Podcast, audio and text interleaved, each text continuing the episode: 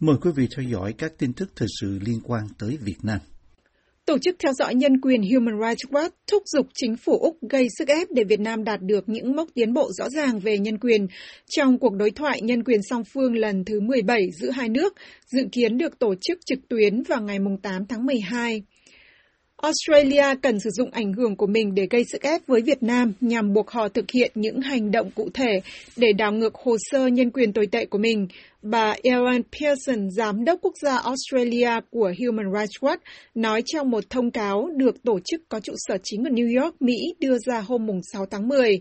Bà nói thêm rằng nhiều người ở Việt Nam đã bị truy tố chỉ vì cố gắng thực thi các quyền chính trị dân sự cơ bản mà người dân Australia coi là chuyện tất yếu. Trong một tờ trình đưa ra hôm 6 tháng 12, Human Rights Watch đã kêu gọi chính phủ Úc vận dụng cơ hội đối thoại vào ngày 8 tháng 12 để gây sức ép với Việt Nam trong việc chấm dứt chính sách đàn áp một cách có hệ thống, các quyền chính trị và dân sự cơ bản, trong đó có quyền tự do biểu đạt, lập hội, nhóm họp ôn hòa và quyền tự do tôn giáo cũng như tín ngưỡng. Tổ chức theo dõi nhân quyền quốc tế cũng nói rằng Australia cần yêu cầu Việt Nam ngay lập tức phóng thích tất cả các tù nhân và nghi can chính trị, cũng như sửa đổi các điều luật hình sự và tố tụng hình sự có vấn đề để đưa những bộ luật này về quỹ đạo phù hợp với các tiêu chuẩn quốc tế. Việt Nam tuy nhiên luôn phủ nhận việc giam giữ bất kỳ tù nhân lương tâm nào cũng như nói rằng các quyền cơ bản của con người luôn được đảm bảo tại quốc gia Đông Nam Á. Một công dân Úc, Treo Văn Khảm hiện vẫn đang thụ án 12 năm tù ở Việt Nam từ tháng 1 năm 2019 vì bị cáo buộc tội khủng bố nhằm chống chính quyền nhân dân liên quan đến Việt Tân, một tổ chức chính trị ôn hòa tập trung vào dân chủ và nhân quyền ở Việt Nam, nhưng bị Hà Nội đưa vào danh sách khủng bố. Human Rights Watch cho rằng việc thương lượng để ông Khảm 72 tuổi được phóng thích và trở về Úc đoàn tụ với gia đình phải là một ưu tiên hàng đầu của Canberra trong cuộc đối thoại với Hà Nội. Tính tới tháng 12 năm nay, Human Rights Watch đã ghi nhận được ít nhất 146 người đang bị giam sau song sắt ở Việt Nam vì thực thi các quyền cơ bản của họ. Trong đó có các blogger và các nhà hoạt động nhân quyền nổi tiếng như Trần Huỳnh Duy Thức, Phạm Trí Dũng và Cấn Thị Theo. Vẫn theo thống kê của tổ chức này, Công an Việt Nam đã bắt ít nhất 30 người khác với cáo buộc mang động cơ chính trị, trong đó có blogger nổi tiếng Phạm Đoan Trang và các nhà hoạt động vì quyền đất đai, Trịnh Bá Phương và Nguyễn Thị Tâm. Cả ba người này dự kiến sẽ được đưa ra xét xử trong tháng này. Hồ sơ nhân quyền của Việt Nam thường bị các chính phủ phương Tây và các tổ chức quốc tế chỉ trích là yếu kém. Bộ Ngoại giao Mỹ trong báo cáo về các thực hành nhân quyền năm 2020 nói rằng Việt Nam có những vấn đề nhân quyền đáng lưu ý như việc bắt giữ và giết hại bất hợp pháp và tùy tiện của chính phủ, vấn đề tù nhân lương tâm hay những hạn chế nghiêm trọng về tự do biểu đạt, tự do báo chí, tự do hội họp và nhiều quyền cơ bản khác. Quan hệ song phương giữa Úc và Việt Nam tiếp tục tăng trưởng mạnh trong những năm gần đây. Úc trong năm nay đã trở thành một trong 10 đối tác thương mại hàng đầu của Việt Nam. Tuy nhiên, theo Human Rights Watch, Ngoại trưởng Úc Maris Payne tới thăm Hà Nội vào tháng trước nhưng không công khai các quan ngại về nhân quyền trong chuyến công du này. Đối thoại nhân quyền thường niên lần thứ 16 giữa Úc và Việt Nam được tổ chức tại Canberra vào năm 2019 Cuộc gặp lần thứ 17 được dự kiến diễn ra tại Hà Nội vào năm ngoái nhưng bị hoãn cho tới năm nay do đại dịch COVID-19. Lên tiếng chính thức về những lùm xùm xung quanh sự kiện quốc gia Việt Nam bị tắt tiếng trong trận đấu giữa đội tuyển Việt Nam-Lào tại vòng bảng AFF Suzuki Cup 2020. Bộ Văn hóa, Thể thao và Du lịch Việt Nam hôm 7 tháng 12 khẳng định ca khúc Tiến quân ca là quốc ca của Việt Nam và bộ này có trách nhiệm thực hiện chức năng quản lý nhà nước và phải thực hiện các biện pháp cần thiết để giữ gìn phát huy giá trị của quốc ca. Trước đó vào tối 6 tháng 12, ngay trước trận đấu giữa Việt Nam và Lào, khi bản quốc ca Việt Nam vang lên thì âm thanh bị tắt trên một số kênh YouTube tiếp sóng trận đấu, kèm theo lời xin lỗi của kênh phát sóng rằng vì lý do bản quyền âm nhạc, chúng tôi buộc lòng phải tắt tiếng ở phần lễ chào cờ. Sau lễ chào cờ, tín hiệu âm thanh sẽ trở lại bình thường, mong quý vị khán giả thông cảm. Nhiều bình luận trên mạng xã hội sau đó đổ lỗi cho BH Media vì công ty này trước đây từng bị cho là nhận vơ bản quyền bài quốc ca của Việt Nam. Ngay lập tức BH Media lên tiếng với báo chí rằng họ không nắm bản quyền bài quốc ca mà chỉ được Hồ Gươm Audio ủy quyền quản lý và khai thác bản thu âm tiếng quân ca trên YouTube. Công ty này cũng phủ nhận có liên quan đến bài quốc ca bị tắt tiếng vào ngày 6 tháng 12.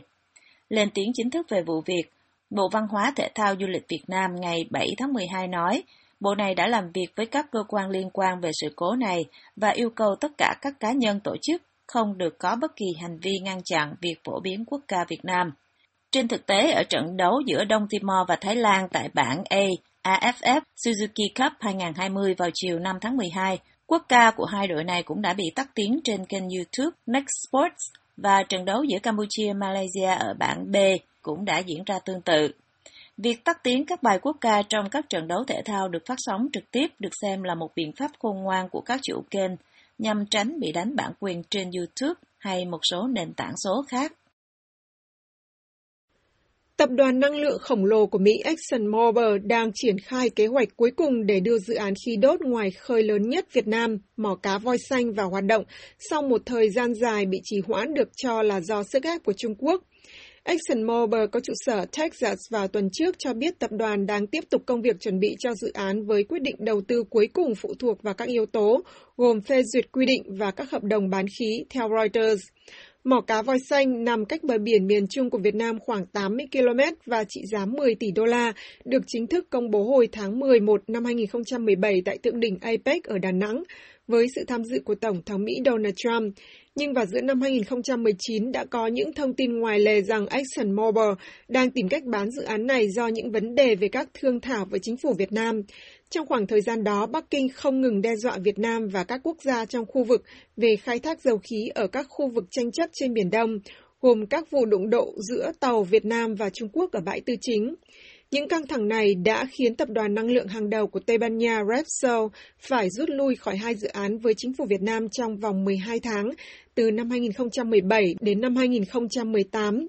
Dưới thời ông Rex Tillerson, người rời ExxonMobil để trở thành Bộ trưởng Ngoại giao của chính quyền Trump, tập đoàn năng lượng này là một trong số ít các công ty đã chống chọi với sức ép của Trung Quốc và từ chối rời bỏ vị trí ở Biển Đông trong một thập kỷ qua, theo Asia Times.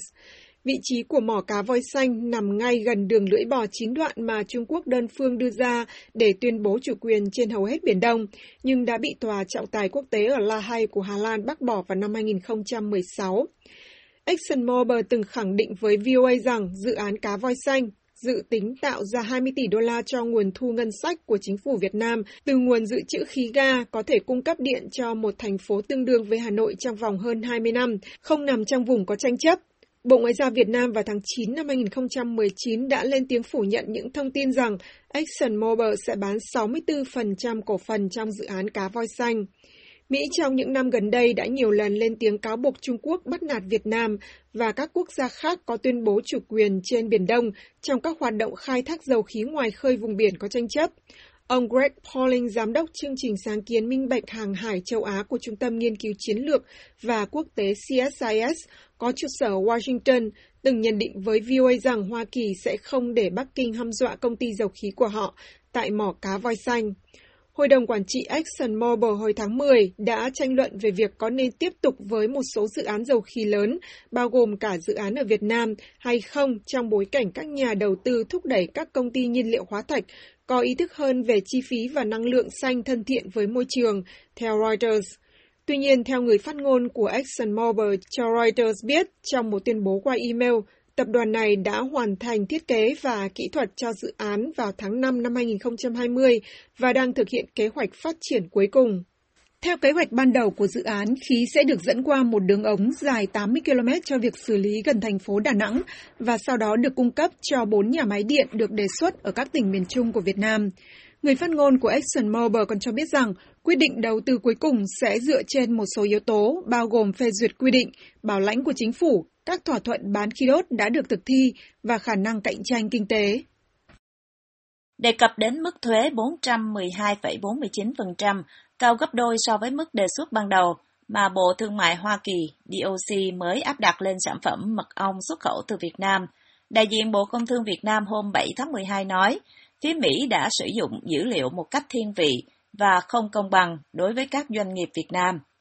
Trước đó, DOC công bố mức thuế chống bán phá giá sơ bộ đối với mặt hàng mật ong Việt Nam xuất khẩu sang Mỹ là 412,49%, cao gấp đôi so với mức thuế mà Hiệp hội các nhà sản xuất mật ong Hoa Kỳ đề xuất ban đầu là 207%. Phát biểu tại Diễn đàn Thương mại Việt Nam-Hoa Kỳ 2021 do Bộ Công Thương Việt Nam phối hợp với Phòng Thương mại Hoa Kỳ tại Hà Nội và Hội đồng Kinh doanh ASEAN-Hoa Kỳ hôm 7 tháng 12, Phó Cục trưởng Cục Phòng vệ Thương mại Bộ Công Thương Việt Nam Phạm Châu Giang nói, đây là lần đầu tiên ngành nông sản Việt Nam bị áp mức thuế cao như vậy. Theo lãnh đạo của Bộ Công Thương, mặc dù những người nuôi ong Việt Nam đã cung cấp đầy đủ thông tin cho các cơ quan liên quan của Hoa Kỳ, nhưng DOC đã sử dụng dữ liệu không khách quan, không công bằng đối với doanh nghiệp Việt Nam. Khẳng định các sản phẩm mật ong của Việt Nam khác với sản phẩm được sản xuất tại Mỹ, nên không gây thiệt hại cho ngành trồng trọt của Mỹ. Bà Phạm Châu Giang đề nghị phía Mỹ xem xét việc sử dụng hợp lý dữ liệu để thúc đẩy thương mại giữa Việt Nam và Hoa Kỳ. Mức thuế chống bán phá giá được DOC công bố sau khi Việt Nam cùng với một số quốc gia khác là Brazil, Ấn Độ, Ukraine, Argentina bị kiện bán phá giá mật ong, gây thiệt hại cho ngành nông nghiệp của Mỹ. Trong số các nước bị áp dụng mức thuế chống bán phá giá lần này, mật ong Việt Nam bị áp thuế cao nhất. Báo Thanh niên dẫn lời các doanh nghiệp sản xuất mật ong của Việt Nam nói, với mức thuế cao như trên, Việt Nam xem như mất luôn thị trường Mỹ, vì chỉ với mức thuế 245% chống bán phá giá mà Mỹ áp dụng đối với sản phẩm mật ong Trung Quốc vào năm 2001, các doanh nghiệp của nước này đã phải bỏ luôn thị trường Mỹ, mặc dù đang là quốc gia đứng đầu về xuất khẩu mật ong vào Mỹ tại thời điểm đó. Tính đến nay, Hoa Kỳ đã khởi xướng điều tra 41 vụ về phòng vệ thương mại, trong đó có 31 vụ về chống bán phá giá, chống trợ cấp và 10 vụ chống lẫn tránh thuế đối với hàng hóa xuất khẩu của Việt Nam. Các mặt hàng bị Mỹ điều tra về phòng vệ thương mại rất đa dạng, bao gồm tôm, cá ba sa, thép, đồng, nhôm, đệm mút, sợi, vân vân. Sau 2 tháng mở cửa lại các hoạt động xã hội kinh tế, ghi nhận số ca nhiễm Covid mới ở mỗi ngày có dấu hiệu tăng trở lại tại hầu hết các tỉnh thành. Có ý kiến cho rằng một trong những nguyên nhân dẫn tới số ca lây nhiễm tăng là vì người dân có phần lơ là nơi công cộng. Ông Đức nhận xét. Cái chủ quan là cái đó ăn thua là mình thôi, hiểu biết chút xíu mình giữ thì nó không bị thôi. Chứ còn mà nó mà xa cứ bỏ vô mà đi ào ào ào ào thì cái đó đương nhiên phải bị thôi. Mình phải tự cứu mình là mình tự mình coi cái à, ờ, bây giờ cái nào mình cần thiết mình phải làm 5 k. Đó như nhà nước khuyến khích là 5 k cách xa ngồi như vậy là không không có hợp lệ rồi. Phải ngồi cách hai thước. Nếu mà mình chủ quan là mình sẽ nhiễm lại chứ không phải là hai mũi là là là thần thánh gì mà không nhiễm.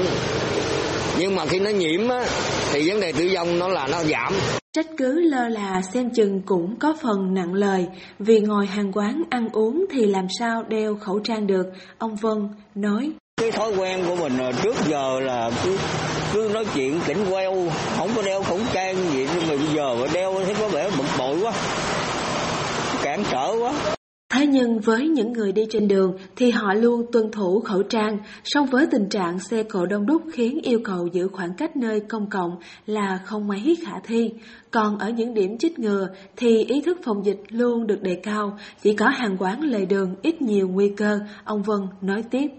Sợ cái số người mà mà mà biết được cái cái thông tin là có cái biến thể mới đó, biến chủng mới nè, nó nguy hiểm hơn cái thằng delta à, thì lúc đó sợ cái số người con cũng bận công ăn việc làm này kia nọ. À, không không có nắm được cái tin tức đó. Đồng tình với lo lắng về biến chủng mới, song theo ý kiến của ông Trần Văn Thành thì giờ ai cũng ý thức về dịch bệnh. Thấy ờ, chỉ dân không còn lơ lạc lắm, không có chủ quan, chủ quan ờ, cái chuyện này dịch này nó không có nói được ai trong người sinh thân thể mình yếu thì mình phải dính theo ông Thành, sau 2 tháng mở cửa lại đời sống kinh tế trong bối cảnh dịch giả, thì số ca nhiễm Covid mỗi ngày chưa thể giảm như kỳ vọng cũng là điều bình thường. Vấn đề lúc này là làm sao giúp người dân gượng dậy sau thời gian dài lâm cảnh phong tỏa, giãn cách.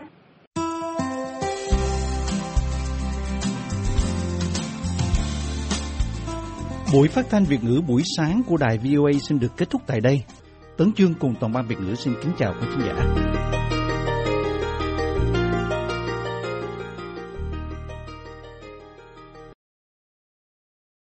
This program has come to you from the Voice of America, Washington.